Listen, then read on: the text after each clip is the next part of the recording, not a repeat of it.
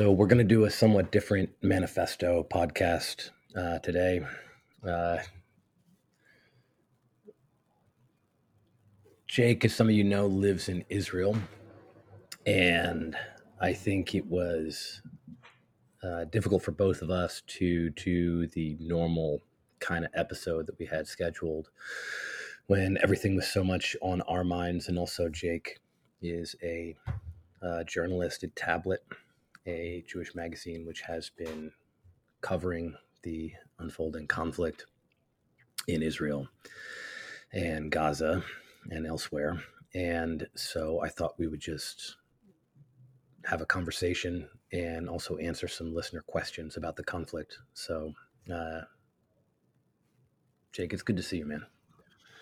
Phil, it is really good to see you, and it's um, it's especially good right now to talk with friends and hear from friends. And I, am going to approach this uh, as honestly and straightforwardly as I'm capable of, and that begins with um, you know what I can and can't say. And what I can say is uh, how I see things from my perspective as a, a Jewish American living in Israel who um, is deeply invested in uh, my Jewishness, my Americanness, and the future of Israel um, for my children who are growing up here.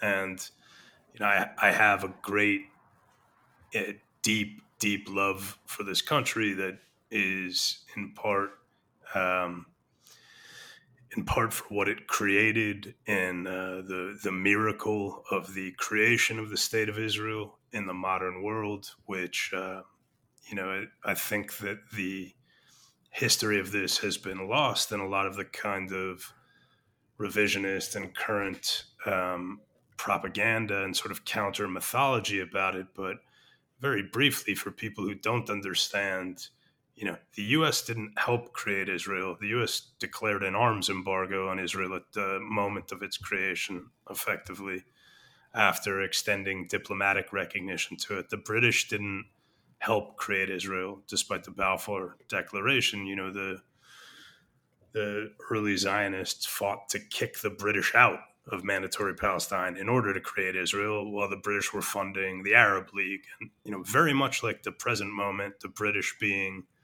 the imperial power of their day were funding both sides in, in much the same way that the U.S. now funds both sides of the current conflict. And, um, and so I, I, say this as a partisan of this country, as somebody who is um, intimately familiar with war as something that is not simply tragic in its own right, but capable of deforming entire nations. And yet, as somebody who believes that war is still a necessary means to achieve peace in the world, which is to me ultimately the principal just cause of any war is to secure a peace.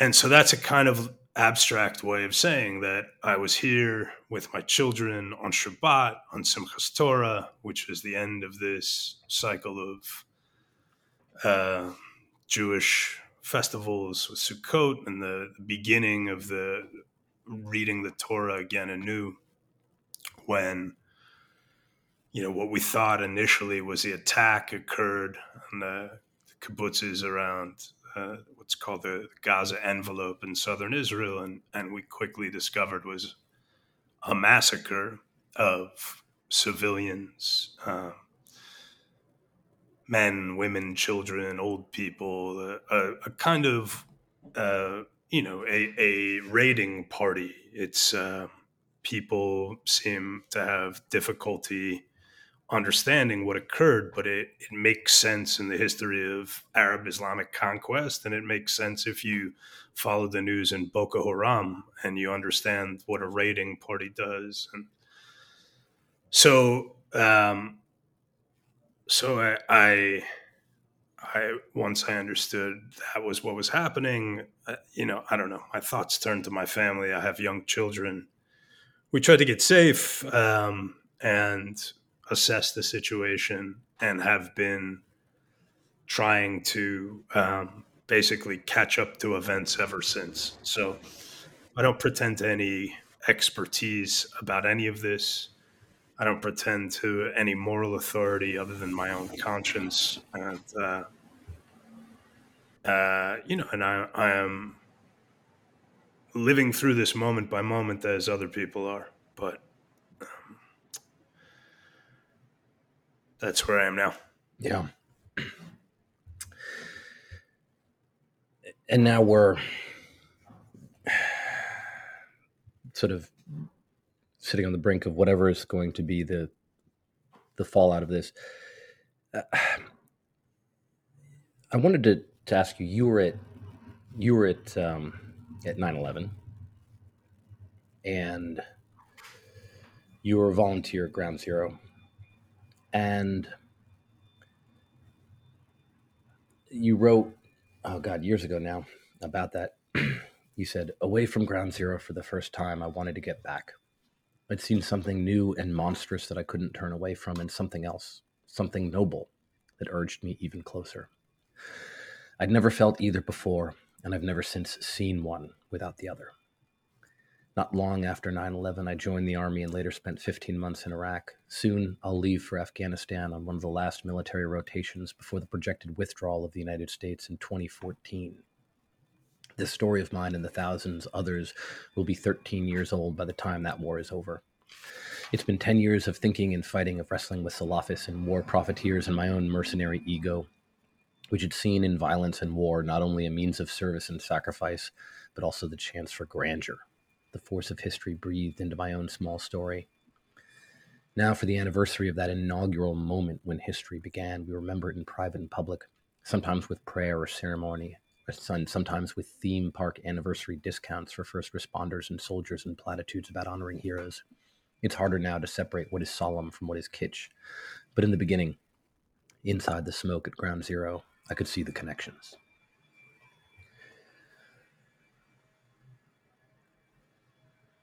I wondered, especially now after the Afghanistan deployment, after um, a lot more years thinking about war and a response to a horrific attack. Whether there are any similarities, either um, useful or cautionary, um, in those two moments. I, I think both. I mean, the the one of the things I remember was when I I was in Boston when the 9/11 attack happened, and I can't remember if it was the day after or two days later. I got on a bus and I came back to New York, and then I walked from Port Authority down to Ground Zero. So that you know I. Or no, I'm sorry. I walked from Port Authority, which is the the bus depot in New York, to Union Square initially, because I you weren't allowed to volunteer at Ground Zero or, or, I wasn't sure what was going on. I'm trying to remember. I think I was supposed to meet my brother at Ground Zero. That's where the Salvation Army was, and um, and I remember on the walk down uh, seeing like no war for oil protesters. Yeah, and this was like September 14th or something like that, and I just I remember thinking like, there's not even a war yet. What do you mean no war for oil? There's and I remember feeling um, I, I just have no space in my mental uh, or psychological or emotional makeup for that kind of I don't know if it's anti-war sentiment or or pacifism. I'm, I'm not sure what that is, but to this day, I'm totally alienated from whatever that is that September 14th, no war for oil sentiment. At the same time, I am more convinced than I've ever been. I'm as certain uh, of anything as I am of the fact that there is no just war that is not fought to secure peace for its people within their own homeland. What do I mean by that? The US invasion of Afghanistan and the long occupation of Afghanistan, the passage you read, Phil, I think I wrote that in 2011 or something, and I I thought the war was ending when yeah. I wrote that, and it and it went on for another decade. That was not a war to secure peace for Americans inside their own homeland, and uh, and and all of its corruptions and all of its calamities, to me, in both their moral and strategic dimensions, can be connected back to that failure to hold to the principal classical aim of warfare, which is to secure peace for the people within their own homeland, not to transform the world, not to exact vengeance, not to smite one's foes, you know. Uh, so I see the rhetoric coming from the Israeli leadership and Netanyahu's speech the other day invoking Isaiah as disaster is not even principally in, in moral terms, but principally in strategic terms, because it suggests to me that the public facing approach, at least, is one that is not about securing peace for Israelis inside their own homeland, which is my wife and my children. And, and that's what I want. And what I hear from that in its official register at least is an appeal to domestic constituencies inside Israel. Mm. I hear the, the same kind of populist militarist rhetoric that Bibi has used for a long time and that was always somewhat callow and cynical. And I, I wrote a not very good piece about this in Tablet in 2018 that uh, I sent you that long, I thought, brilliant thread by Hussein Mansour. um, and it reminded me of this thing I had written. And I wrote this piece in 2018. It was after Bibi had given this speech about how, you know, the the only thing respected in the world is strength, and and you know, the strong do what they will, and the the weak suffer what they must. You know, this was the speech he gave, and I and I tried to say at the time without much conviction, frankly, and and too mawkishly at points. But what I tried to say was, okay, the peace process has failed, right? Like the Oslo peace process, which was the Western mediated attempt to force a two state solution on the Israelis and Palestinians, was an abject failure. And the Israelis looked at it and saw it as leading directly to the Second Intifada and and getting nothing out of it despite the repeated attempts to broker a, a deal with the Palestinian leadership.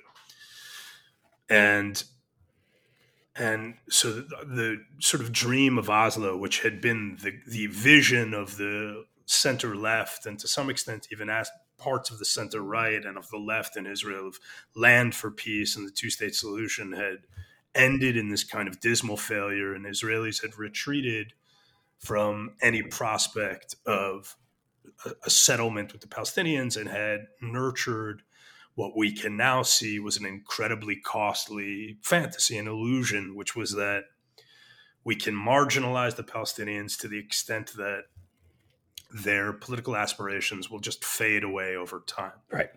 Um, they don't really want a state, which is true, in my opinion, manifestly true. But that doesn't mean that they don't want something and that they don't have legitimate political aspirations. Um, and so I, I tried to write this piece at the time saying, sort of, this is a dead end. Oslo is dead, but Bibi's sort of approach of just bluster and, and militarism, like there's no principle of power, there's no vision for what this does to secure peace for the future and you need to secure peace for the future.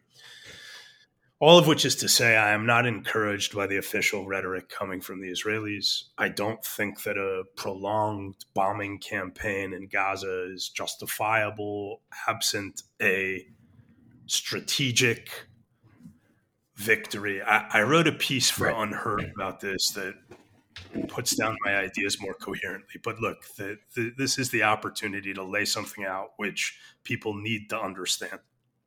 This is not a war between the Israelis and the Palestinians fighting in isolation.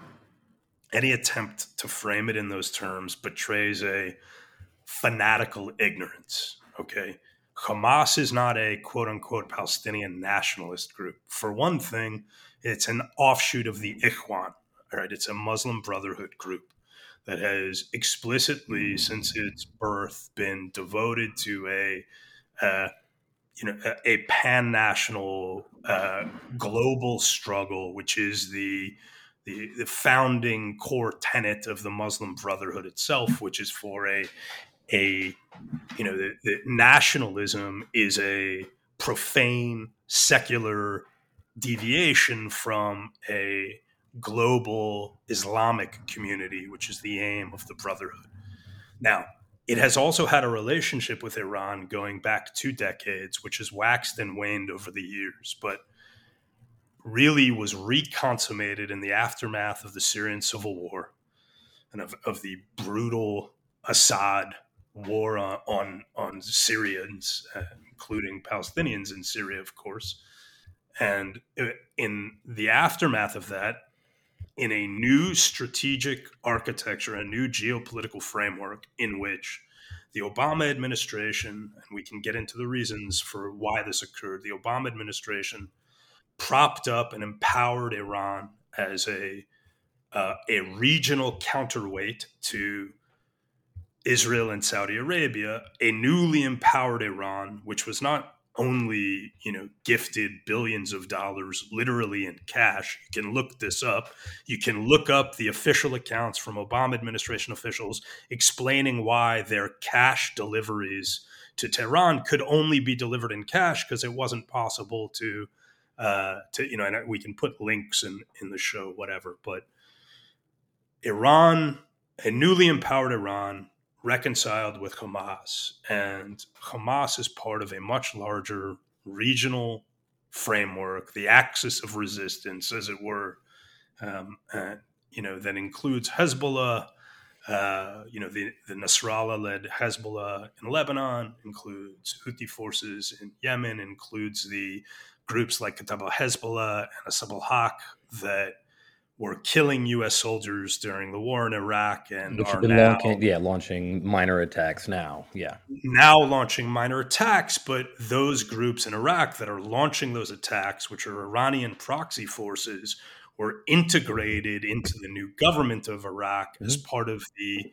counter ISIS campaign, the Obama led counter ISIS campaign that took the the Iranian proxy militias in Iraq and uh, funded them through what was called the Hashid or the Popular Mobilization Forces, which was the popular army that got stood up when the original American funded and trained Iraqi army collapsed overnight during the ISIS onslaught. All of which is to say, there is a new regional order in the Middle East that the U.S. has helped build and broker in which Iran is contending to be the regional hegemon yep. in the Middle East. One of the uh, there was an a Iraqi politician describing the invasion of Iraq and its aftermath, who put it like this: "The United States has baked Iraq like a cake and given it to Iran to eat."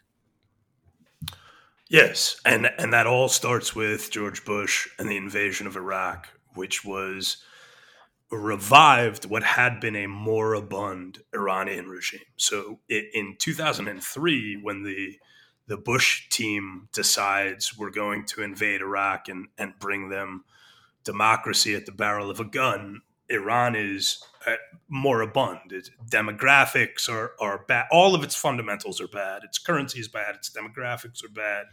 Its geostrategic position is bad. You know, it, it's all on the decline. And the invasion of Iraq is the first move that begins the ascent of Iran to regional hegemony.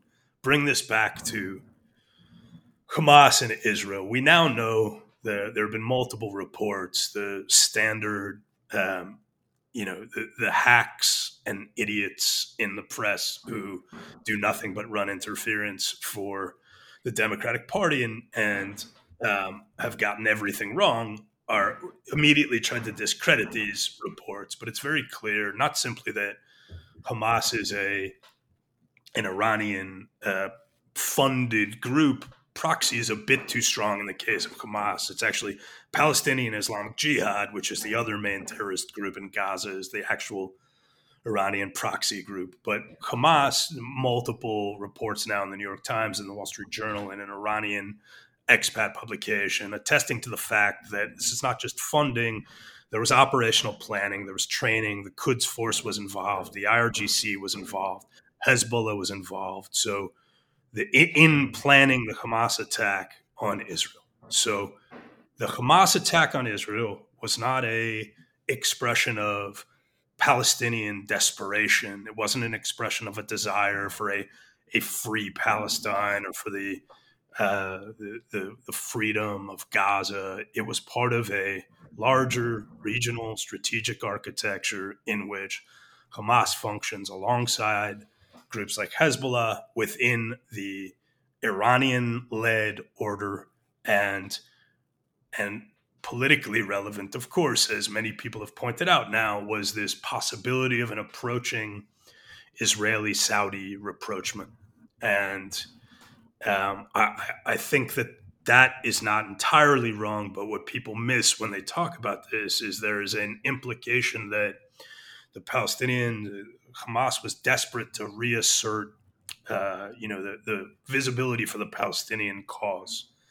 First of all, as I've pointed out, Hamas is not interested in the Palestinian cause. That's a total misreading, a total misnomer.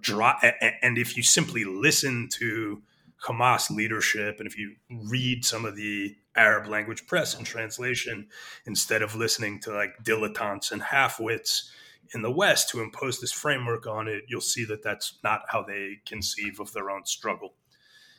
The part that that gets wrong, also, though, is that the Palestinian uh, cause as such, and Hamas in particular, had been doing much better over the last two years than it had in the Trump administration. The Biden administration had turned funding back on. They had turned the spigot back on, both to Iran, which was funneling money directly and through Qatar to Hamas, and through the Palestinian Authority, and through direct payments to Gaza. And there was more political salience and, and more political attention coming from the Biden administration. So it's not all of which is to say it's it's not that like Biden administration payments to Palestinian Authority or to Hamas led to this attack directly.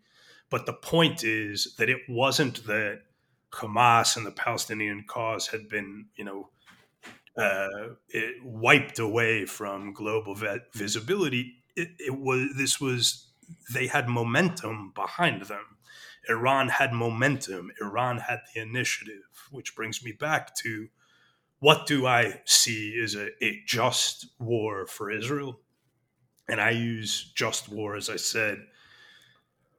You know, we can talk about uh, we can talk about anything you want, Phil. But but again, my point is like a just war, a, a war worth fighting is one that has to regain the strategic initiative against Iran to restore a measure of peace to Israelis inside their own homeland not remake the Middle East, not remake Hamas. Not, I don't see any of those things as necessarily part of what I'm describing. Any, you know, what I'm saying is Hamas is part of a larger Iranian weapon system that is pointed directly at Israel, that threatens Israel's existence, which is the entire point of the, the weapon system, and which is, you know, Hezbollah in the north and Lebanon is part of it also. And Israel has to. this was a tremendous operational, tactical, strategic victory for Hamas. and Iran. Iran is now attacking American soldiers, installations in the Middle East, and sort of probing attacks, you might say. They know where to hit, where their missiles are likely to get intercepted and drones are likely to get intercepted. So these are sort of probing attacks to send signals to, to test US deterrence and US strength.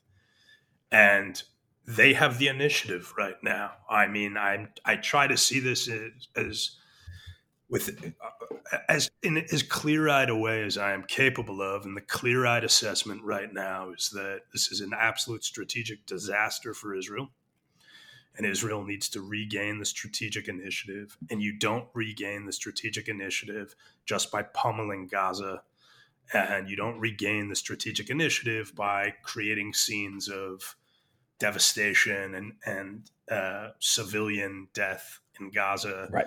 whether or not Hamas is responsible for that because they've honeycombed their military infrastructure into deliberately honeycombed their military infrastructure into a civilian population. That does not achieve a strategic victory. And the last point there is that the other nations in the Middle East who constitute Israel's defense in depth so I'm not just talking here about the Abraham Accords partners like the UAE or possible rapprochement with Saudi Arabia. I'm also talking about Egypt and Jordan, right? And it's the peace with these nations that, that constitutes Israel's defense in depth.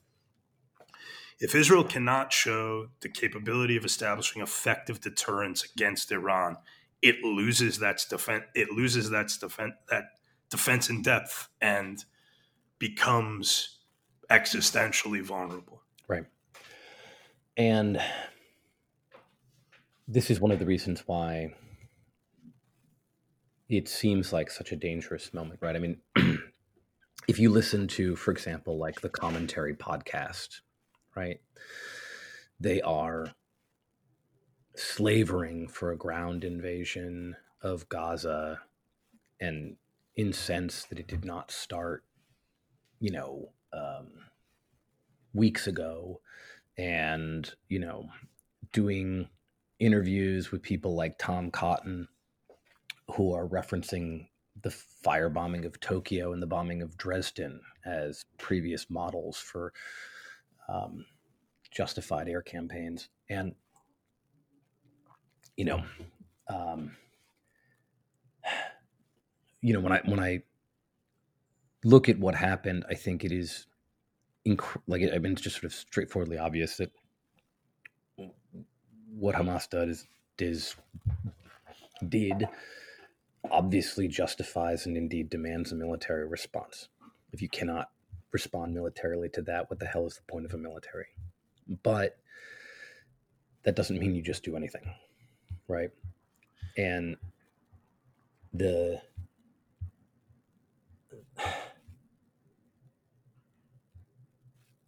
and I also have, and I've mentioned this previously, grave concerns about the Netanyahu government going forward. I have concerns about their foresight, whether they have any kind of long term vision at all for what the situation is supposed to look like after a military campaign. Um, I have questions about their competence and their ability to achieve even sort of military aims, right? They want to crush Hamas. What does that look like? How do you do that? How this is the problem, Phil. And then, this is the problem. Well, I, I, just want to say one other, which is yeah. grave ethical concerns about them, right? Because I do not think that they value Palestinian life. I just don't. And uh, I think that there are a lot of reasons to look at a government that includes you know, people talk about the far right faction, but you know, some of the rhetoric from them is is is horrifying. And yes, it's true that Hamas um, embeds itself among civilian populations, and you know that can be, but that doesn't mean that you don't take those civilian lives into account and and also just like the the pace and scale of the air campaign right now um you know that that can't be a targeted campaign. So I'm not sure. I don't know about that last part. I don't know what a targeted campaign means. It's obvious that they're not carpet bombing, right? For instance, sure. So the suggestion that they are carpet bombing, coming, which I see coming from people who who don't understand and who, or who equate the scale of ordnance with a indiscriminate air campaign is false. They are obviously trying to devastate Gaza, and they are obviously doing it in a way that they know will lead to uh, high civilian casualties right. and, and, that will kill civilians. There's no doubt about any of that. But the the problem that I have is that it's not that there are not. It's not that I think you're wrong to have those questions about the Netanyahu government. The Netanyahu government is responsible for allowing this to happen, and I think there's an argument they should they should have resigned already. They certainly need to resign the second that there's a, a pause that allows that to occur. And and Netanyahu should basically really never shows face in public life again after this and, and should remove himself entirely from public political life. That said, well, you, by the way, you want you were talking about sort of different funding streams. I mean, one of the accusations Yair Rosenberg made in the Atlantic was that, and this is a lot of folks is that he purposely propped up Hamas as a counterbalance to the more moderate PA. Listen, a, a lot of this wasn't only the transfer of yeah, I, hundreds of. This is true. Yeah, this is true. But but that was a there was a consensus behind that, mm-hmm. right? So that was also the consensus in Washington D.C. Yep. That was slightly different, right? There's the cynical Netanyahu version, which is I'll allow this Qatari money to reach Hamas, and I'll sort of tolerate Hamas as a counterweight to the Palestinian Authority. And then there is the technocratic DC version, which was, you know, the Robert Malley version, uh, or, or the Ben Rhodes version for that matter, or the Obama version, which was Hamas ultimately are rational actors who can be incentivized through payments in order to, uh, you know, reach some kind of reasonable political accommodation with Israel. So there's no doubt that that Netanyahu did that. Uh, it, it was a horrible, horrible error. There were very few people, frankly, calling him out on that error at the time because it was the conventional wisdom in Israel and in DC for that matter. Um, but ultimately, ultimately, the U.S. is not at war.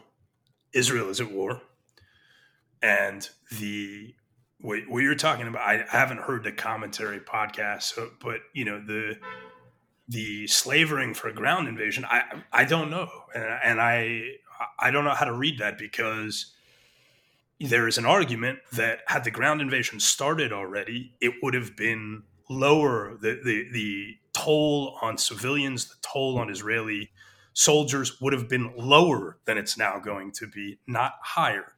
And for all of your questions and doubts about the Netanyahu government, which I share, and I, I, I think I've been clear, but if I haven't, I'll be clearer. Nothing that has happened since October 7th has given me confidence in Israel's leadership, military or political.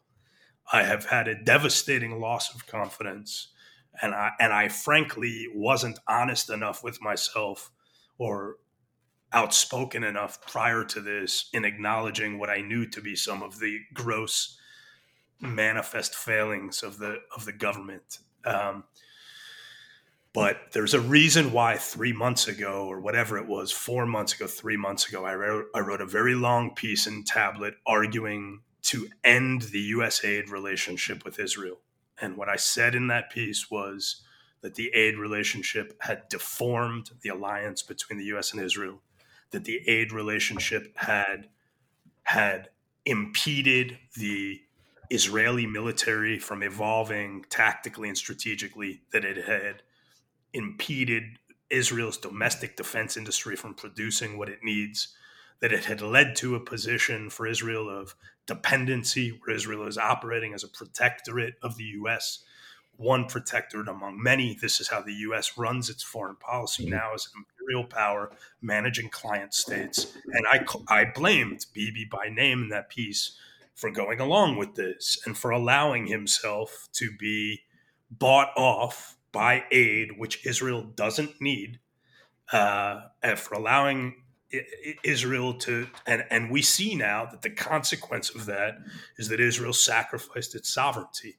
And you can doubt Netanyahu's war plans. You can doubt the ethics. I do think people like, you know, the, the Smotriches and Ben Gvirs are fairly marginalized at this point. They're playing to a domestic audience. Uh, but there's, you know, the fact that Bibi brought them into the government, you know, is bad enough. The fa- right. You know, so that, that's not to excuse any of that. But, but I have grave, grave doubts about the competence, the ethics of the American leadership. Yeah. And I don't want Joe Biden or Jake Sullivan, uh, people who I consider to be psychopaths with no vision for the world, whose leadership has caused tremendous chaos in the Middle East and beyond. Did you see Jake Sullivan's foreign policy or, or, sorry, foreign affairs article? Yeah, yeah that, that, was uh, yeah, incredible. We'll get to that in a second. But look, just the point I'm making is, what, can you remember another time in recent memory when uh, the U.S. has sat on top of uh, another country, an ally, not and and like micromanaged its war plans in this way. I mean, it's insane. And and I don't, you know, it's it's being done under for ostensibly what I don't know. I mean, yeah, Allied, yeah. This is we're like we're deeply involved in in war plans and I mean the Battle of Mosul, which folks are um, okay, great. That's a great example. as an example for right. what um, you know to compare what going into Gaza might be like. Um, is yeah, absolutely. You're right. You're right. So, but that that illustrates the point, right? So oh, we should explain the Battle of Mosul. ISIS took Mosul, and then there was a intense campaign to take it back, um, where U.S. airstrikes were in support of the Iraqi army as well as these sort of Iranian-backed militias that you mentioned. Uh, it was this sort of long battle, pretty devastating. I visited Mosul uh, in 2019 afterwards, and the center of Mosul was just shattered. Uh, devastating. The estimates are 10,000 civilians killed. Yeah. I think there's something like 40,000 structures destroyed. Yeah. It was a massive aerial bombardment followed by brutal urban warfare, yeah. which is what urban warfare is. And the reason why look the to give people some sense of how this works the standard combat power ratio if you're on uh, in the attack and i i know i'm sure this is true for the marines as well but for the army certainly i think it's military wide is three to one. In other words anytime you as the attacking force uh, are going to mount an attack, you want to have three times as many attackers as the enemy has defending. But in urban warfare, that ratio goes up to five to one. Why does it go up to five to one? Well, for one reason, because the enemy, being, especially if it's an enemy that's had time to develop entrenched defenses, has the advantage, a, a huge advantage in urban warfare because there are all these obstacles, including civilians, but also including, you know, buildings to hide in, rubble, lines of sight that make it difficult to see, all, all of this stuff. So the defender has the advantage. The other reason why it's five to one, which is the sort of corollary of that, is you know your own soldiers are going to die at a higher rate.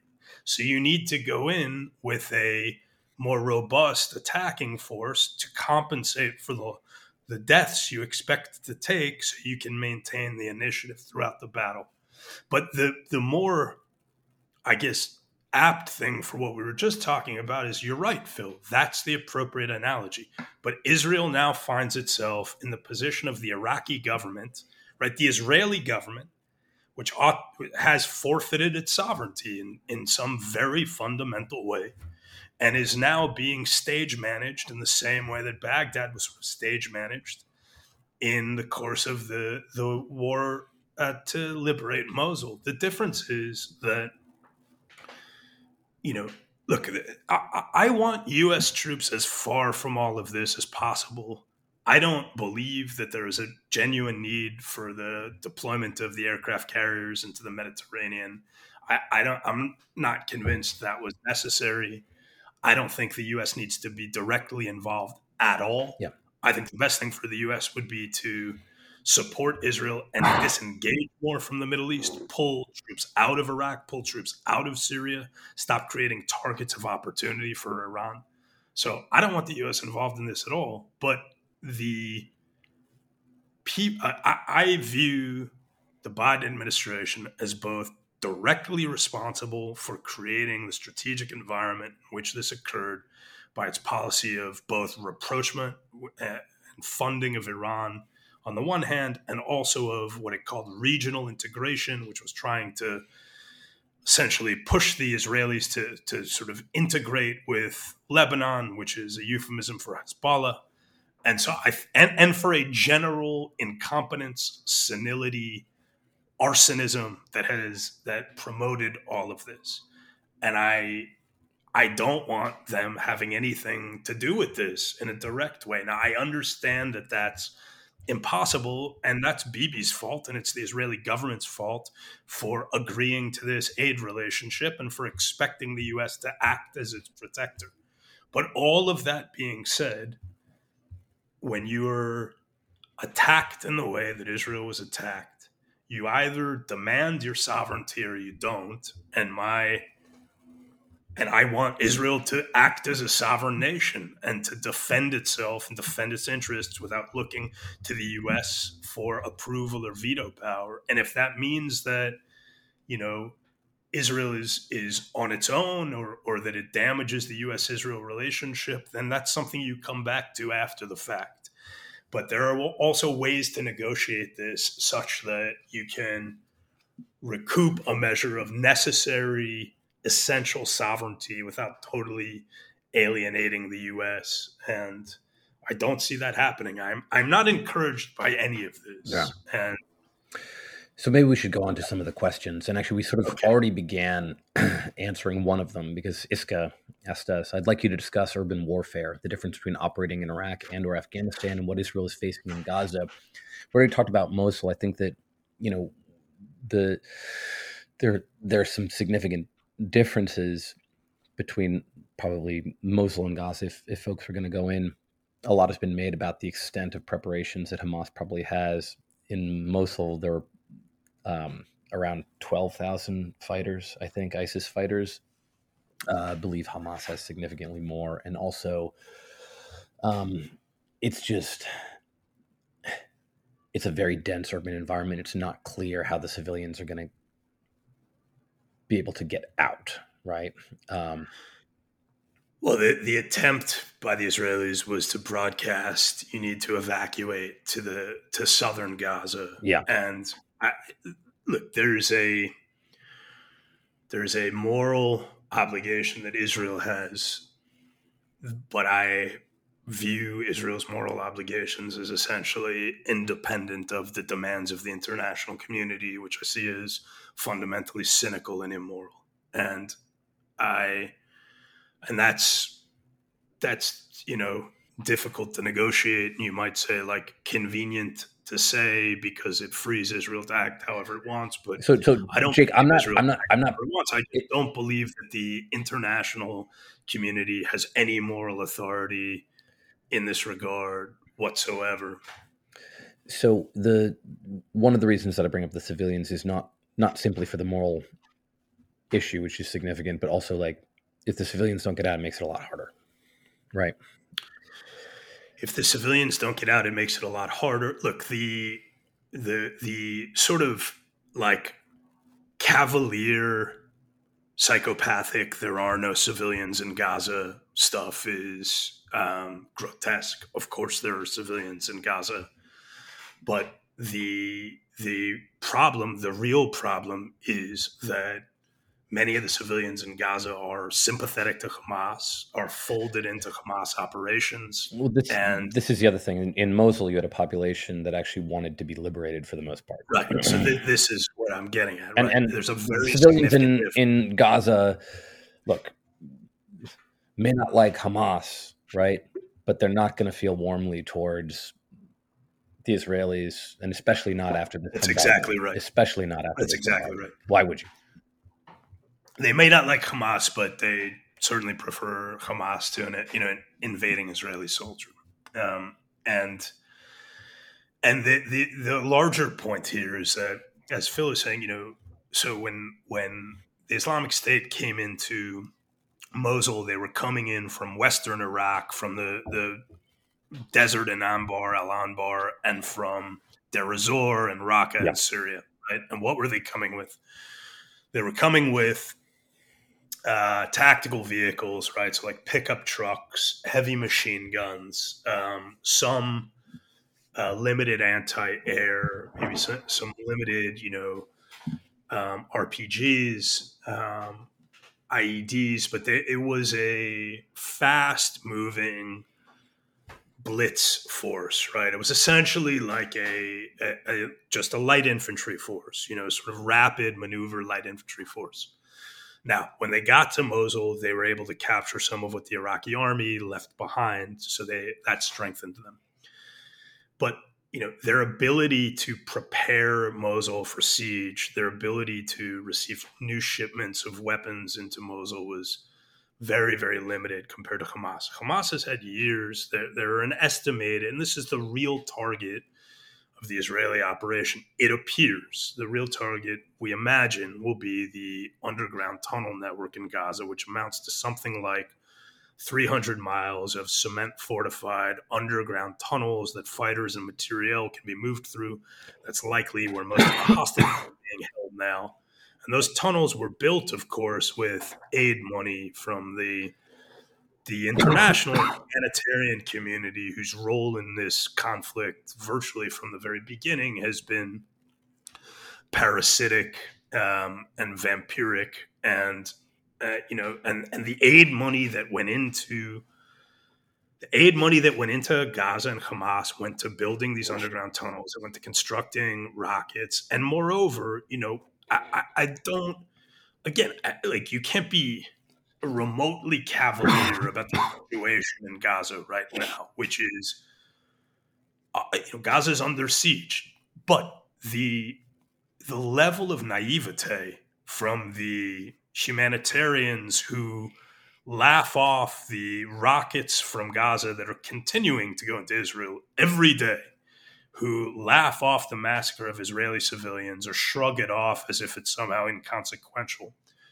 And then uh, like promote the most hysterical naive accounts of the situation in Gaza can't be taken seriously. If you don't think that Hamas socked away fuel, water, other essential material in anticipation of the Israeli response to this, you're a fool. Of course they did. And this is not even, you know, not just mentioning the the the fuel depots that the Israelis pointed to in the south of Gaza. It's just common sense. Of course, if they're going to carry out an operation like this, they're going to, you know, they're yeah. going to put the kind of supplies that they need in reserve. Now, Hamas's choice is to use those supplies to continue its war operations rather than fueling hospitals, feeding Gazans. Eh, it, it, it, that's Hamas's choice. The the the thing that I am pointing to in the larger sense is that they have a they have a, a, a an entrenched defense built into Gaza, which consists of these tunnels, which consists of material held in reserve, which consists of uh, you know what are now these very very effective, though we don't know if the Israeli defenses are going to be able to, to knock them out. Commercial drones that are effectively transformed into aerial weapons because basically you can take a reasonably cheap commercial drone and rig it with a small amount of ordnance that becomes deadly against uh, expensive, slow move, you know, relatively slow moving tanks because tanks are vulnerable. It's like the top of the skull is soft, yeah. the top of the tank is soft. So all of these things are are and I should say in northern Gaza, that's where the concentration of Hamas forces are going to be. That's where the concentration of Hamas defenses are going to be. Urban warfare, if Israel tries to go in and clear northern Gaza, that will be an, a brutal, protracted, in my to my mind, very, very strategically unwise decision to clear northern Gaza, meaning to go essentially fight house to house through northern Gaza to kill all Hamas leadership and and uh, you know clear and hold, meaning that temporarily occupy northern Gaza while they conduct these clearing operations. On the other hand, is Israel capable of moving a mobile force into Gaza to clear tunnel by tunnel, including by use of aerial munitions that might be able to destroy some of these tunnels. Um, maybe how they accomplish that with the knowledge that there are hostages in these tunnels is unbelievably fraught and difficult. But I, I would think the general military logic would be that you do these special operations raids early on to develop the human intelligence to know where the hostages are being held, and then you try and exfiltrate the hostages. Um, you use some sort of deception operation to create a distraction to exfiltrate the hostages as quickly as possible in a planned raid so that you can then begin the destruction of the tunnel network. All of this is like evil and devilish in the details, and um, but that's the sort of that's the picture of urban warfare, and and this urban warfare in particular. Right. Um. So, Isk also asks, also on propaganda how should one go about finding truth in the fog of war? To what extent is this even a thing one should do? I'm of two minds about that. One should look for truth in the fog of war, but one should not feel, one should resist the urge to become a psychic combatant in other people's wars. Mm. It, you know, it's bad enough to be forced into war. If you're not forced into war, you don't need to adopt the mentality, adopt an embattled or offensive mentality online or on Twitter or whatever. It's a sort of terrible psychic delusion, some kind of compensation mechanism. And I, I would urge people to resist it. Um, the the method of trying to find out what's true is very difficult right now, but I, I would say try and triangulate between sources that appear to be either try to triangulate between sources where you feel like you can read their biases, right? So if you can read the bias of a source and it's obviously pure propaganda, then you know to just eliminate it. But if you can read the bias of a source and you think to yourself, well, this person is obviously pro Palestinian, right? There's a guy, um, what's his name? Iyad El Baghdadi. Mm-hmm. Do you know him yeah. on Twitter? Yeah. Did a long thread the other day that I thought was quite quite smart. Yeah. Right. I disagreed with a number of points in it. I our political perspectives are uh, in opposition, but I, it was smart, and he he made some good points. Now, and he's honest. I, like he's he's he's not trying to sort of you know, like when let me put let me put it this way. All right, there's when there was the hospital explosion that turned out to look like you know like it was a Islamic Jihad rocket that that landed in the parking lot rather than Israel an airstrike. There was immediately like a brigade of people. And one of the most sort of like ridiculous was Noah Kulwin, who's like a podcaster, like a left wing podcaster, who tweeted out signs it's an airstrike, size of the explosion, AV evidence corresponding with JDAM strike signature. Israel saying hospitals were fair game, previous, and etc when somebody with absolutely no military experience or anything is all of a sudden like talking about the JDAM strike signature as if right. they know, that's somebody who's just spouting propaganda and also just like is not cautious enough. Like everybody makes mistakes, but like you have to have a degree of of lack of concern for making a serious point to even get there within one day of a contested explosion that like much yeah. more serious like you know yeah. uh, what you'll find also is that the people who try and apply this sort of like hard-nosed realpolitik affect about things that they know nothing about and you know some a lot of people do it and and who you know don't actually know anything they'll turn around the next minute and be like hectoring and moralizing and and over the top and histrionic. And these are people who are um they're they're shrill sort of they respond to images on screens and they and they read off scripts that they have in their head. Right and they know very little and the truth is that you as a person who listens to our our podcast and is interested in conversation, use your common sense. My point ultimately is yeah.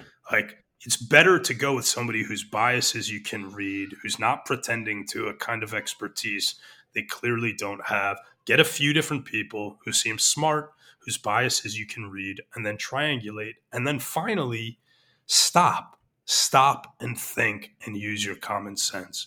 The reaction to the hospital explosion made no sense. How was it that in two hours after the explosion, there was an exact body count? There was a, a press conference with the, these kinds of details available. How was it that you know once the the the airstrike was disputed, like a lot of people were pointing to the subsequent Channel 4 investigation on the BBC, right, which disputed the authenticity of these of this audio that Israel had released purportedly between two Hamas fighters discussing the failed rocket launch. Now, I don't speak Arabic and I don't know a Gazan dialect from another from a, a Cairo dialect, right? But I saw hundreds of people online mocking the inauthenticity of the audio as if they had any ability to exercise that level of judgment. The other thing you'll notice in the Channel 4 segment that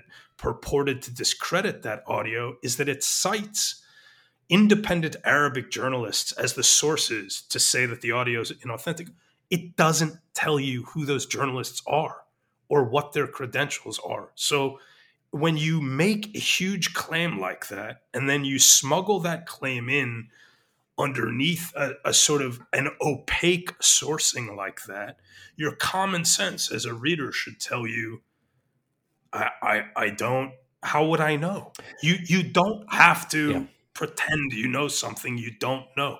Yeah, looking at the sourcing of of a piece of journalism, I think, is always important, right? Because it, it it sort of can cut past like the sort of ideological filters. And then uh, yeah also just like i think finding people who seem like honest brokers who have very different opinions from yourself is always a good idea. Um and and also i would say you need to have a certain comfort with not knowing everything right? You're not going That's to know everything that happened in the aftermath of a strike right you're not going to know everything that happened immediately afterwards. You you might not ever know everything that happened about individual instances within within this war and this is just you know n- nonetheless you can still um, exercise a degree of judgment and um, and have moral responses to what you're seeing and and and and, and what your country is involved with right um, yeah. Okay. Uh, so Kevin Westbrook asked what Netanyahu's relationship with the American foreign policy establishment is, and he sent that rhetoric where Netanyahu is saying, "We are the people of light; they are the people of darkness. We shall realize the yeah. prophecy of Isaiah." And, and you know, does does the American policy establishment care about this rhetoric coming from Netanyahu? Uh, yeah, I think they do care about this rhetoric. I think that they um, look, they, they hate each other. I mean, it's it, the the Obama administration and the Netanyahu people hated each other, largely to do with what I described with the American alliance with Iran, which started with Obama, uh, but also to do with other things, to do with the fact that the Americans continue to be invested in brokering, um, you know, a two-state solution or whatever it is they, they think they're doing at this point. And the Israelis are not interested in that anymore. So there's nothing, there's open enmity and hostility. And, you know, the other domestic context for this attack is that Israel has been riven by very intense political protests of the last year, and the U.S. has, you know, gone out of its way to side against Netanyahu, to, you know, literally to the point of like Blinken weighing in on the proposed judicial reforms, which were the sort of proximate trigger of the protests in Israel. So, in other words, there's a huge, extraordinarily divisive uh, split in Israel prior to the attack. And the, the sort of trigger for this uh, cold civil war in Israel is the Netanyahu government's proposal to enact judicial reforms, which would limit the power of the Supreme Court, which the Netanyahu people say acts without accountability uh, to sort of veto popular government and has a, a liberal activist agenda and the anti Netanyahu people say is the effective check on majoritarian government and is preserves the rights of minorities, including Palestinians. So that's the framing. But it's an internal issue. This is Israel's domestic politics, and the Biden administration, very much in keeping with the overall policy of meddling in Israeli affairs and, and the overall policy, right, of meddling in the affairs of all the American client states. And I should be clear I am opposed to the imperial American system of managing client states. I think it has been an absolute disaster for America. I think it's deeply corrosive to what it means to be an American. And so I, this is not just about Israel, but Israel is an extreme example because the political symbolism and the salience of Israel, which you can see in the reactions right now means that there's a sort of higher incentive for engaging with Israel from from the American government. So you Blinken, you know, scolding Netanyahu and like telling him what he should do, or you know, like basically basically weighing in on internal political decisions at the same time indirectly funding the protest movement in Israel. So there's deep, deep enmity and distrust, and um, and the Netanyahu speech, the speech quoting Isaiah, I, I don't know. I'm sure they're v- very unhappy with that. The, the you know the Washington D.C. people, it makes their life more difficult. They don't like the guy anyway. They so for him to be using this kind of bombastic rhetoric makes things more difficult for them. It sort of puts the White House administration in conflict with its own internal constituency, which is, you know, repulsed by this kind of rhetoric. So I'm sure they're displeased with it on every level. There is a possibility that some of this, this rhetorical bombast and grandiosity and and and uh, is is a kind of feint of its own that they are building up something in order to do something else.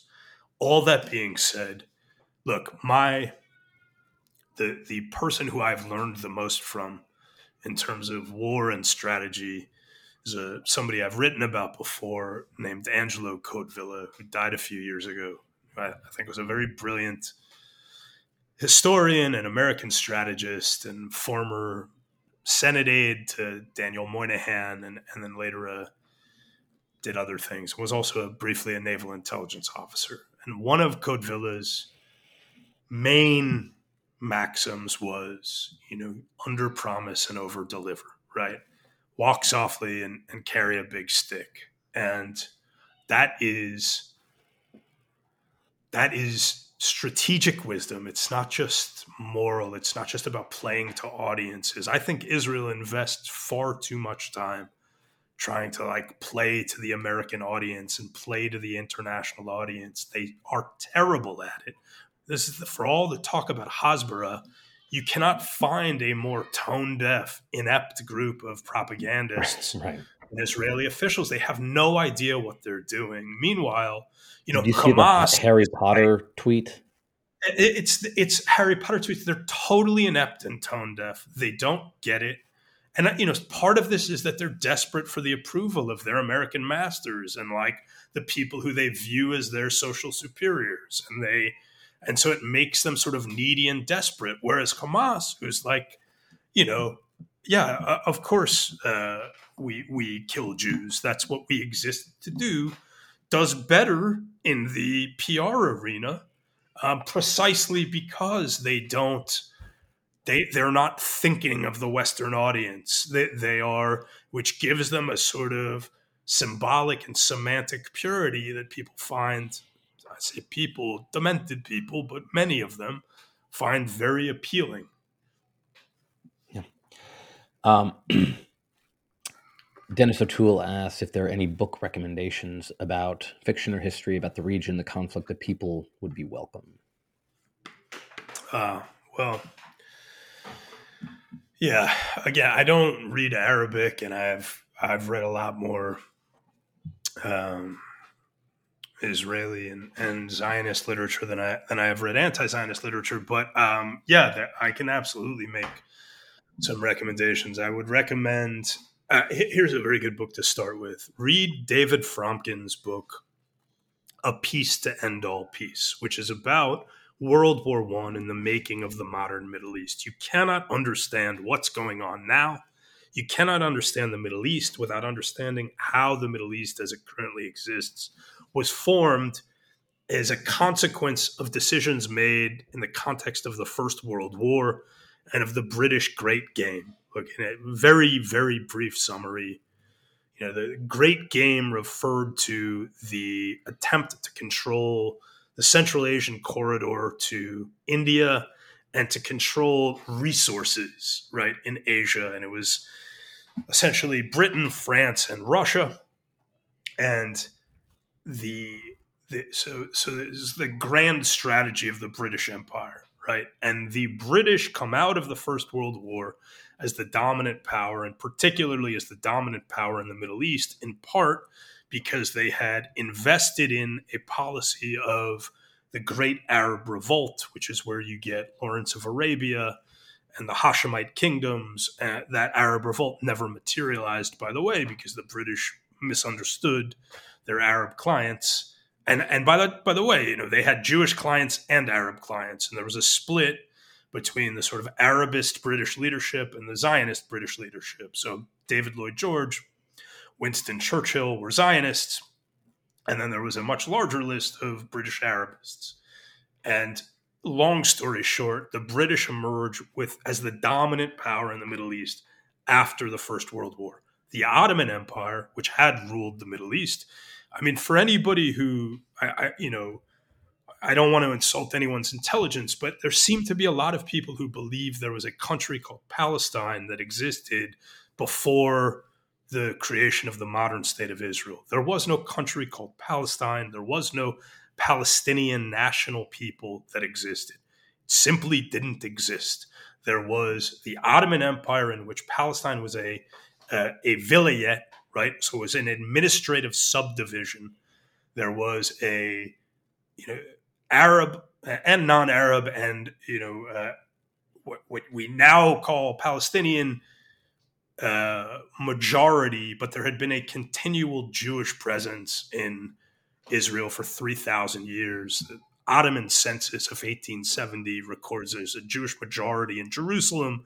In 1870, there was a, and then there was a successive waves of Zionist emigration to Israel. That very first ones were religious. I'm just talking about the 19th century. I'm not even talking about the attempts to return to Israel before the 19th century, but there were the religious ones that were then followed by the sort of, well, actually then followed by the Yemenite waves with Yemenite Jews coming in the 1870s, then followed by Russians fleeing the pogroms of 1881, and then the sort of classic modern Herzlian um, Zionist immigration. And the British had Arab clients or Palestinian Arab clients, and they had Jewish clients. And after World War One, the British have the most ground forces in the Middle East, and they, they are the dominant power in the Middle East. But they have to divide up the Middle East with France, which is the other allied power at this point. And they come up with this. There are a whole series of peace agreements. Uh, and again, David Fromkin lays all of this out very brilliantly in his book, A Peace to End All Peace. And these peace agreements, you know, Sykes-Picot, uh, and then there's the San Remo conference, and there are these various conferences and peace agreements which end up dividing the Middle East, which had been Ottoman territory, part of the Ottoman Empire, into these different principalities onto which the British graft and, and in some cases the French graft their preferred leadership. And that's how you get the Hashemite kingdom. It's modern Jordan comes out of trans Jordan. You have greater Syria. then you have mandatory Palestine. And you, you simply oh, the the uh, the the in irresolvability, what appears to be the sort of irresolvability of the Palestinian Israeli conflict and the general instability of Arab politics in the Middle East, absent strong men, is in some way, uh, I would say in a principal way, a direct result of the nation state system being a grafted on imposition of the British Empire, constructed in precisely such a way as to benefit the interests of the British Empire vis a vis the Great Game, right? So the the way Transjordan, uh, you know, the, the, the, the, these decisions, these decisions that the British are making are not about like what are the natural or organic arrangements, but there are they're about what are the interests of the British Empire. But there are beneath that sympathies among different British officials for different groups. Like I'm saying, Arabists and Zionists within British officialdom. And and you really you should read that. It's important. There's a book called The Siege by Conor Cruise O'Brien, the great Irish diplomat um, that's very much worth reading.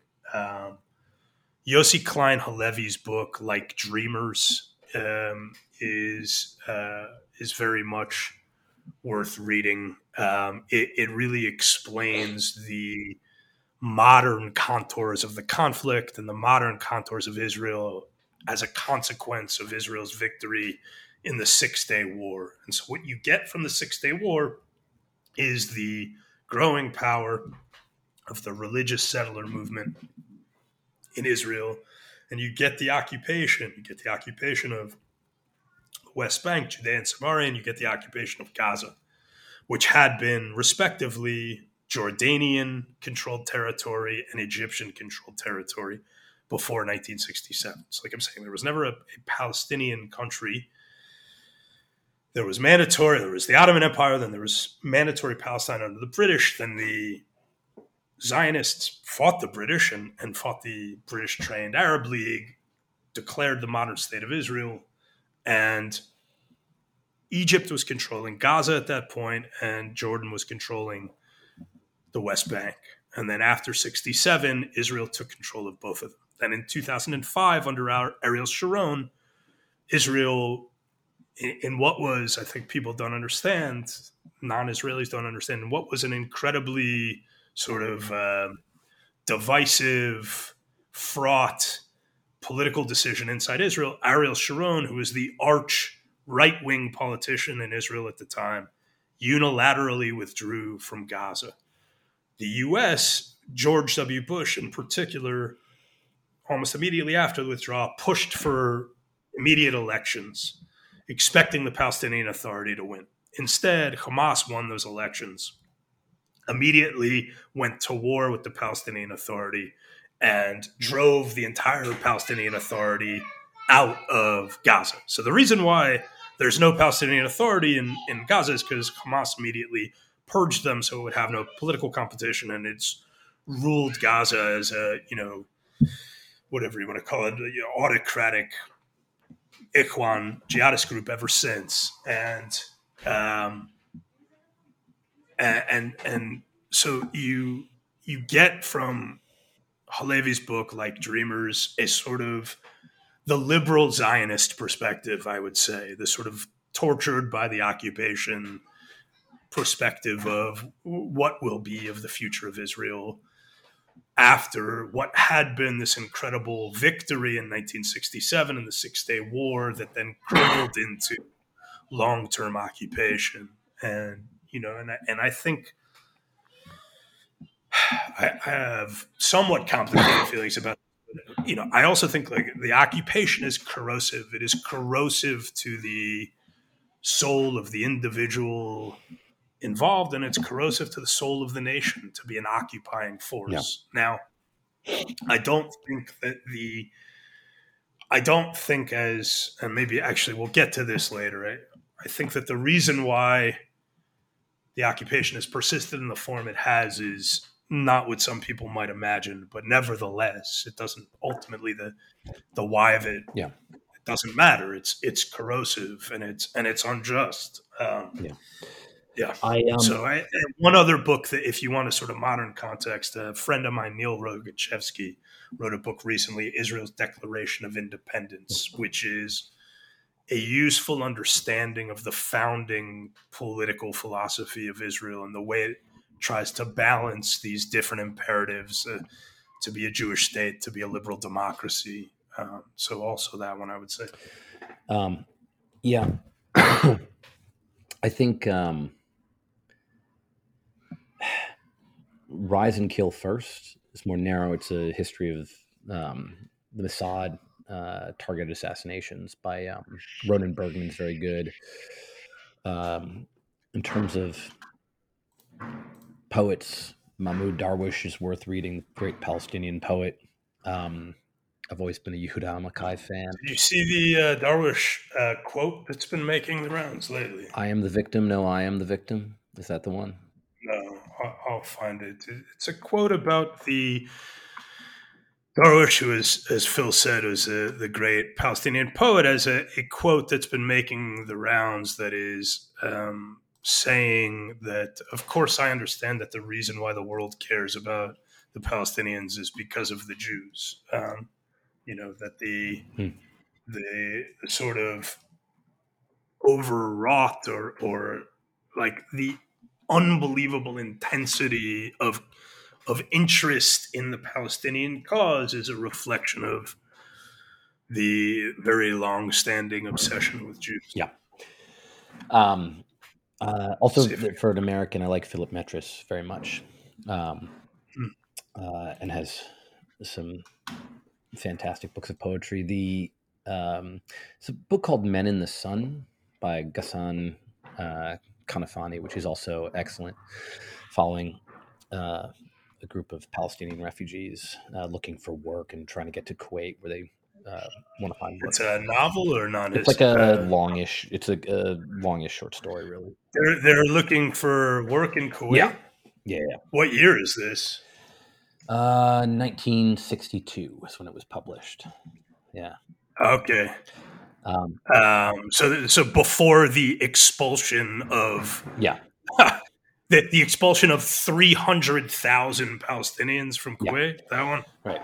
Um, it's just a good, it's a powerful short story that just stayed with me. Um, and uh, yeah, so we got a bunch of questions. So we're going to try and get through all yeah. of them. Um, one one person because I referred to it as the Israel Gaza con- conflict said just just to just in case that point. I mean, I made it just quickly in case I made that too quickly. I mean, people might want to look up the since I know there's a tremendous tremendous concern for uh, displacement of Palestinians. People, since you mentioned the book about um, Palestinians looking for work in Kuwait, people might want to look up the. I, I believe it's three hundred thousand. It's certainly more than two hundred thousand. The the mass expulsion of hundreds of thousands of um, of Palestinians that occurred um, in recent memory that is a totally inconsequential bit of historical trivia that nobody cares about at all because it, it doesn't fit into pre-established political frameworks. Yeah. But it might be might be illuminating as to um, why certain events get inordinate amounts of attention and, and others get uh, put in the dustbin of history. Right. Anyway, I'm, I'm not trying to be. Uh, Uh, so we had one comment uh, who Yep. said, "I want them to attempt to defend Israel's genocidal response to an act of terrorism." I think that we already sort of def- uh, mentioned this. Um, you know, I have grave concerns about both practical and ethical about Israel's military response. I think that calling it genocidal is um, unhelpful rhetorical inflation. Um, and and not I have grave serious. concerns about the moral and mental well being of a political culture in which the use of genocide in reference to what's going on in Gaza is normative. I, I have, but look, it depends on what you mean by genocide, right? Earlier this year, there was a, a march for the Trans Day of Genocide, right? The, the, so there was a Trans Day of Genocide march. And um, there were slogans and these were repeated by elected political officials. And if if you are operating within the mimetic framework that sees that as as reasonable then i okay i suppose i understand the use of genocide in this context. If however you're not and i don't assume that this question asker is you know this question asker might be the kind of person who would agree that uh, Trans Day of Genocide is inflated rhetoric, but would point out that you know there are massive amounts of ordnance being dropped on Gaza right now. I would just I would ask you what other conflicts in the last ten or fifteen years you would point to as genocides, so I can understand what your standard is for genocide, like the Rohingya, what's going on in Tigray, Sudan. I, I, I you know, the the mass internment of Uyghur Muslims by the Chinese. Like, where? Show me, um, if you will, what your standard is for genocide, and then I I could at least have a, a better appreciation for what's meant by the question. What I hear in the question is not a concern for the scale of devastation to Gaza. I don't hear a concern for the massive, catastrophic loss of life, including civilian life, which I I would never minimize, which I don't think anyone should be callow about. But I I see the use of genocide in that context as an expression of two things, which are related. One is an expression of the underlying ideological, political attempt to delegitimize Israel and convince the Israelis to lie down and die and accept their own deaths.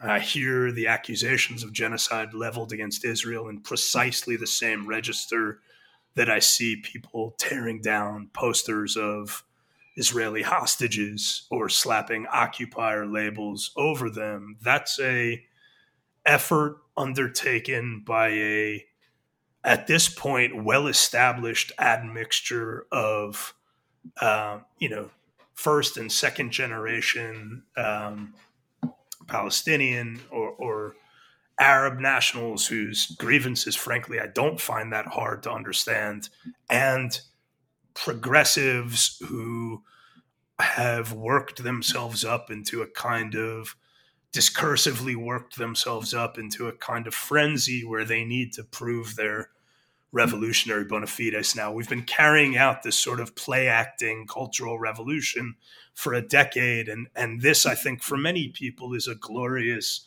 opportunity to like go through with it and prove that they meant it.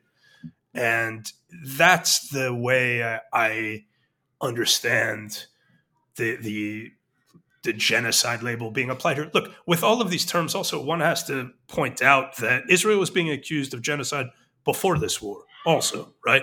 So if you if you listen to a lot of Palestinian activists and their supporters in the West, Israel was being accused of carrying out a genocide against Gazans before this war started. In the same way that after ending the occupation of Gaza in 2005, Israel was still accused of occupying Gaza. So Israel occupies Gaza, it's an occupier. Israel unilaterally withdraws from Gaza, it's an occupier. Israel is not at war with Gaza or Hamas and is actually lulled into what the Hamas leadership has now acknowledged they carried out, you know, a, a, kind of brilliant deception plan, right? If you listen to the interviews with Hamas leaders, they say we spent like the last year convincing the Israelis we were interested in accommodation and negotiation. And as a result of that, and that we were rational actors, just like Robert Malley said, and as a result of that, you know, Netanyahu had increased the number of work permits for Gazans. And all of this was part of a deception plan to get the Israelis to drop their guard to carry out the attack. So Israel is, you know, in a position of trying to negotiate with uh, the government of Hamas and increase work permits and, and you know, relieve uh, the, the blockade. That's genocide. But now this is also genocide. It's the the degree uh, to which I don't care one way or the other what the people who are making these claims think or feel. I, I can't overstate. I think it might be the most important thing to get across here. I'm there are there's a conversation that is necessary to have, and there's another conversation that's just an attempt to entice Israelis and Jews into a, a sort of hypnotic dance to their own death. And I, I'm not going to like follow along the the Western people, the the Americans who want to unmake themselves and who want to carry out their own elaborate uh, revolutionary death ritual because to atone for the sins of the past. I, I am I'm not interested in engaging in any of that. And um, so if that if your framework for genocide is if Israel does it, it's genocide. Um, then I I think that you are in conversation with Americans. That's a that's an American conversation. Maybe it's also a European conversation, um, but it's not a conversation that I'm I'm really interested in being part of past answering this question, which I feel like I've done. Yeah. D. Harker also said it's amazing how few, few places the discussion that Israel Palestine conflict can't even mention Palestine now. It's just Gaza. Uh, soon it won't even be Gaza as Israel completes their decades long mission, Lebanon, Jordan, and Egypt next. Um, and that's just in response to me referring to it as the Israel-Gaza conflict. I think it's pretty clear. so, so the decades-long mission. Sorry, so the Lebanon, Egypt, and Jordan. Yeah, I'm not sure what their decade. It's their. So, that, so I think that's a reference to the idea that you know there is a that the real plan in among Israelis is um, to like go all the way to the Tigris or to the Euphrates and uh, reconstitute like a a biblical empire, essentially, you know, to the um, to the birthplace of Abraham. But um, yeah, I mean, I, that's that's not true. There's no desire to. I mean, the funny thing about that also is that like Jordan is functionally a Palestinian state at this point. The Queen of Jordan is Palestinian. Jordan is now majority um, Palestinian. Jordan's also at peace with Israel and a fragile peace that's holding for now. Egypt, which, you know, holds the other side of the blockade against Gaza. Um, lest, lest people think that the blockade on Gaza is only from the north. The Egyptians blockade Gaza from the south because they don't want either. this was before the war started. They don't want Palestinian migrants coming into Egypt and settling there. They don't want Palestinians in Egypt, and they definitely don't want Muslim Brotherhood, um, Hamas uh, supporting Palestinians in Egypt. Um, but uh, yeah, I mean, I mean, look, the you can the, the idea that you can't talk about Palestine or Palestinians to me is false on two levels. There's not a Palestine to talk about and the so I don't know what that means that you can't talk about Palestine. There, you could talk about the Palestinian Authority, you could talk about Gaza, you could talk about the interests of Palestinians, and in fact, as I pointed out, the Biden administration was talking about all of that much more than the Trump administration had been doing. Now, you can say they weren't talking about it enough, and that's a reasonable argument. But you have to acknowledge that in relative terms, the Palestinians have been getting more attention over the last two years, not less.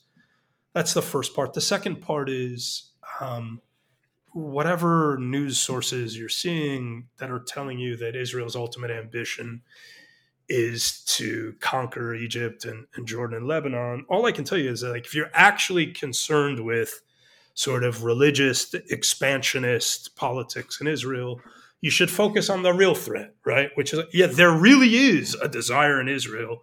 You know, there really is a segment of Israelis who want to take back Gaza.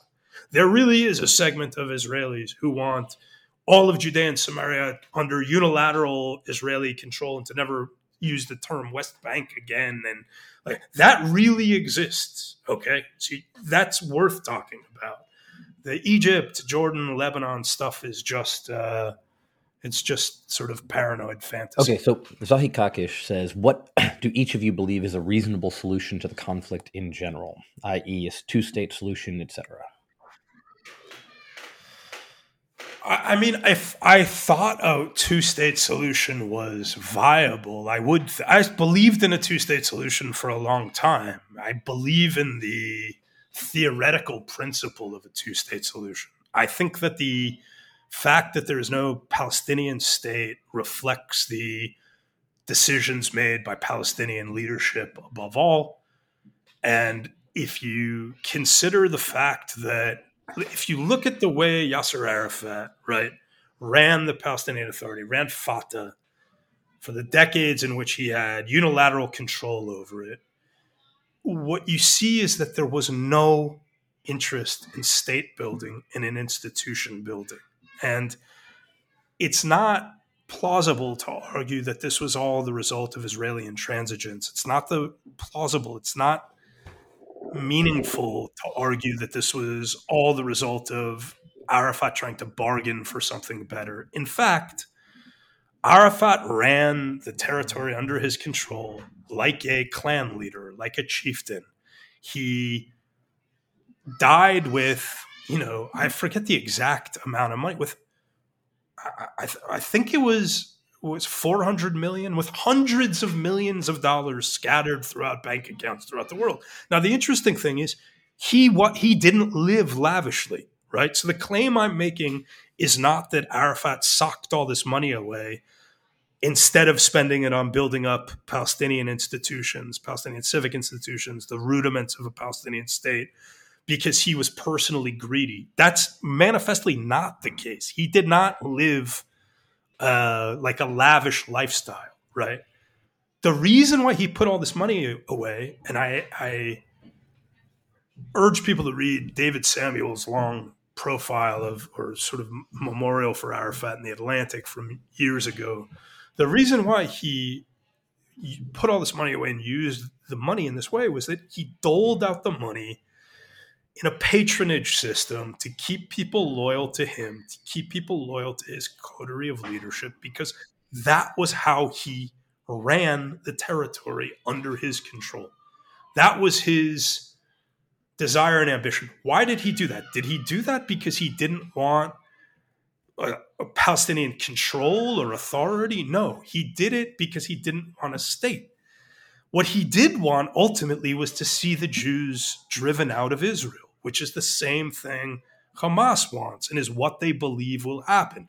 This is the way in which the strategy makes sense is if you understand that they are looking at this, Hamas is looking at this like they they only have to make life unbearable enough and and sort of outlast the Jews, and that eventually the Jews and the Zionists will leave and they'll go back to Russia or Poland or Brooklyn or wherever, right?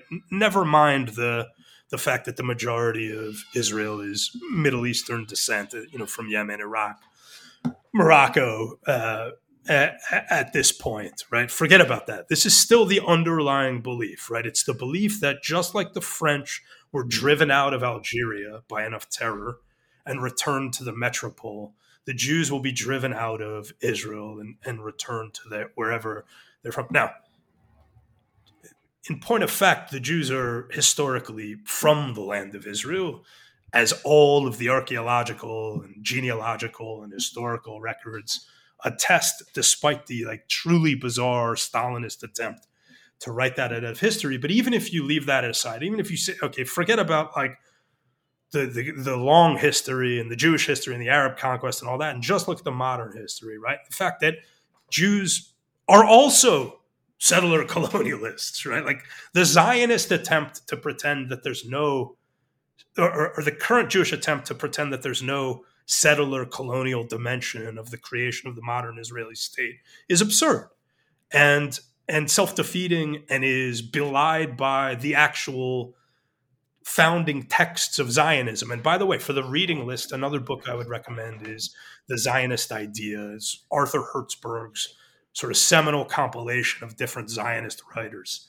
And, you know, there is an explicit settler colonial dimension to, to early Zionism, just as there is also a decolonial dimension to early Zionism. Like, we are going to avenge being kicked out by the Romans, we're going to avenge uh, being displaced, and we're going to return to our land, which we have prayed to for millennia, which we maintained the central vital role in all of our cultural and religious rituals for all this time. And then they succeed in kicking out the British when they come back and defeat the, the British trained and funded Arab armies. That's a long winded way of saying that. I, I so so what do the Palestinians want? I think the Palestinians want control over all of the land. And when like you see this Washington Square Park demonstration from a few days ago, where you you have hundreds of people, NYU students, um, like the the embodiment of the sort of like professional managerial class and client coalition, and they're chanting, uh, "We don't want no two states. We want all of it."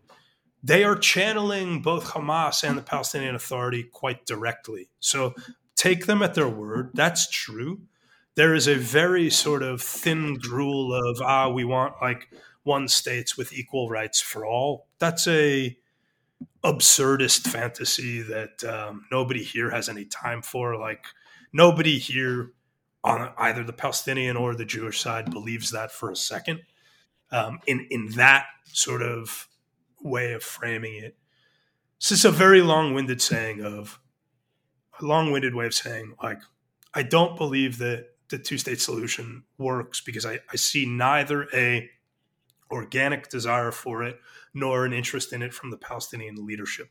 There may have been an, an ability to cultivate more of a genuine Palestinian civic movement that I, don't know if that was possible.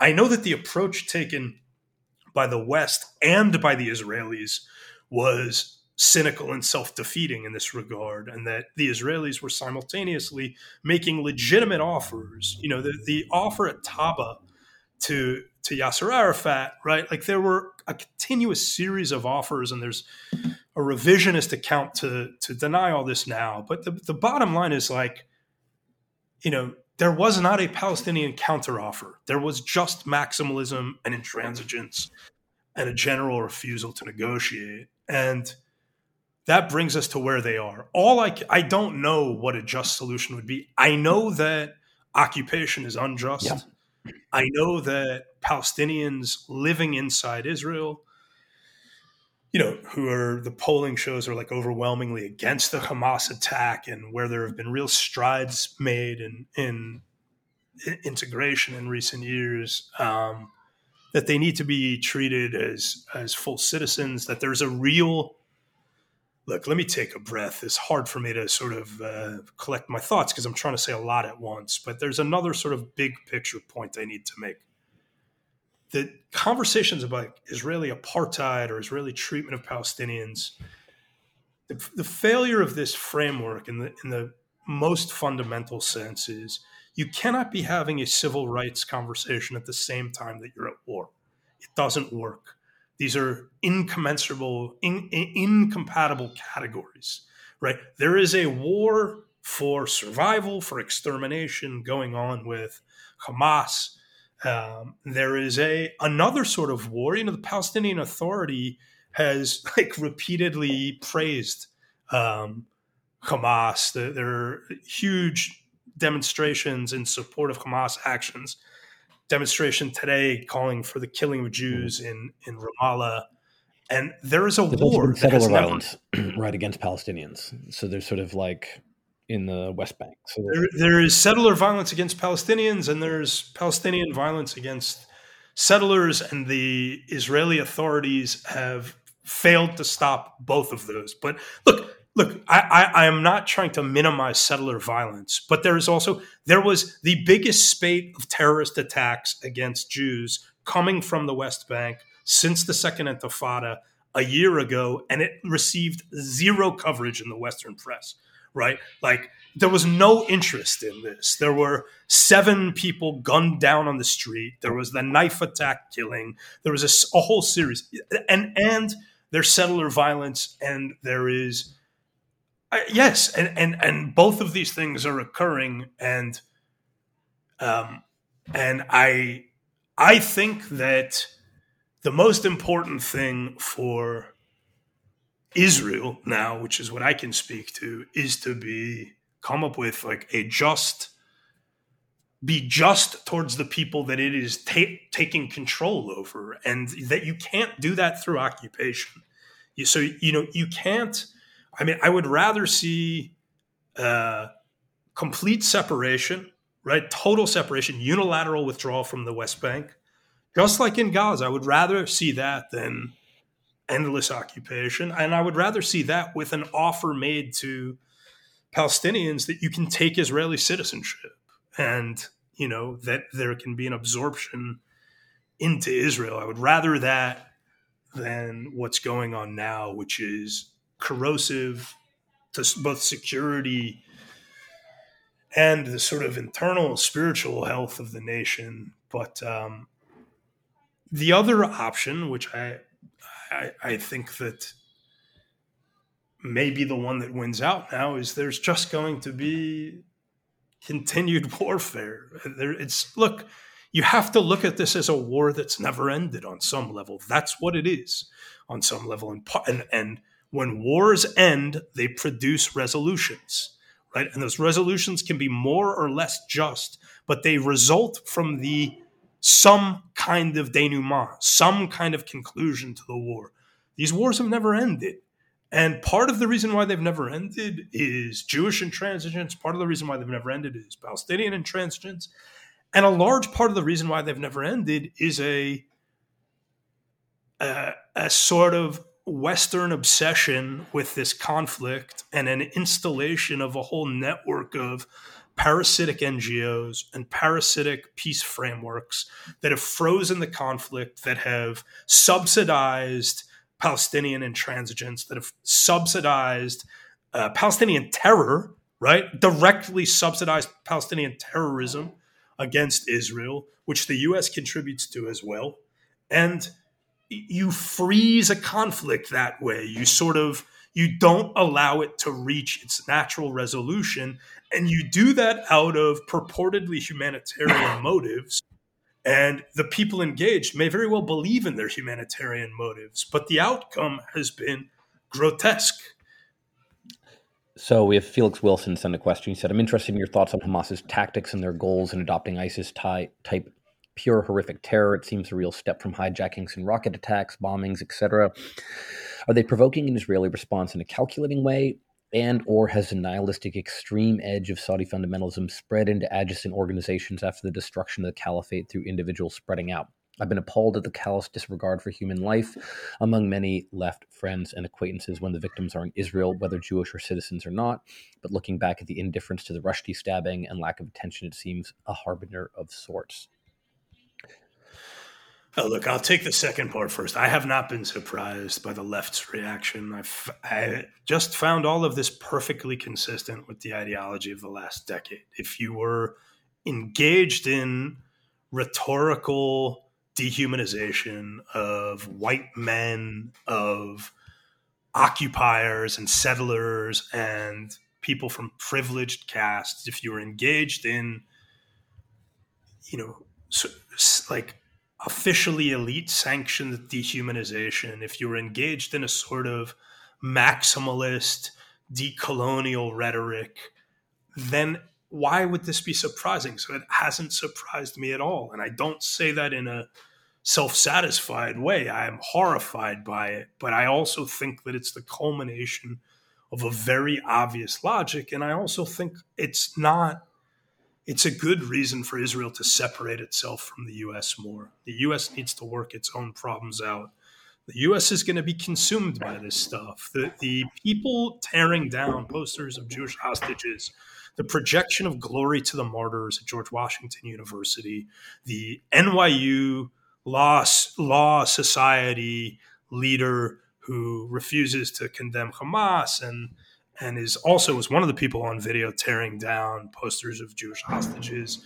The chants of from the river to the sea, an intifada, and we don't we don't want two states, we want all of it. Uh, by the way, that's relatively tame compared to what you've seen in your European capitals. In Sydney, there were chants of "Gas the Jews" in front of the Opera House. Um, I, I I don't view it as surprising, but I view it as um, a, a, manifestation of a political culture developing in the U.S. for a long time and has institutional capture at this point.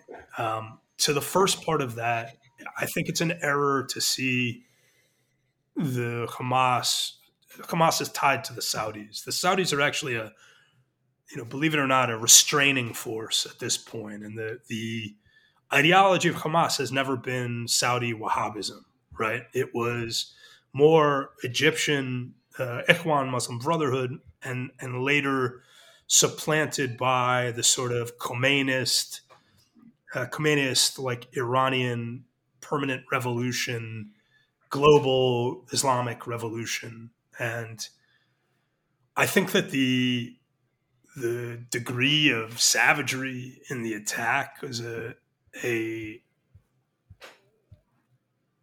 um, was a expression of the like the, the the culture of the the people who participated in it who I think um, took glee in carrying out massacres. And, also, like, but they, um, they, regularly launch missiles at, at civilian areas, right? Deliberately trying to kill civilians. This is nothing new. It's just that we're sort of inured to it, and we think that you know there's the Iron Dome, and it doesn't provoke the same amount of disgust because they haven't been successful. Um, but them desiring to just kill as many people as possible is not a new thing. It's just that they achieved what was probably even to them a startling success. And now there's going to be the consequences. I think they achieved the startling success. I also think that there was a ritual desecration, yeah. a kind of orgiastic rape, disfigurement, mutilation of children. Yeah.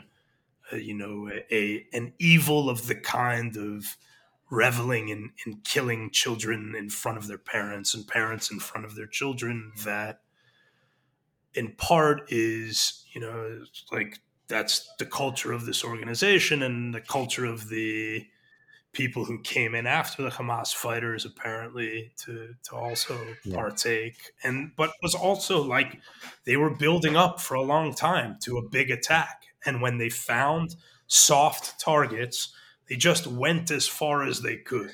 You know, I don't. I, I think that that is really part of it as well. I, I, I do also want to.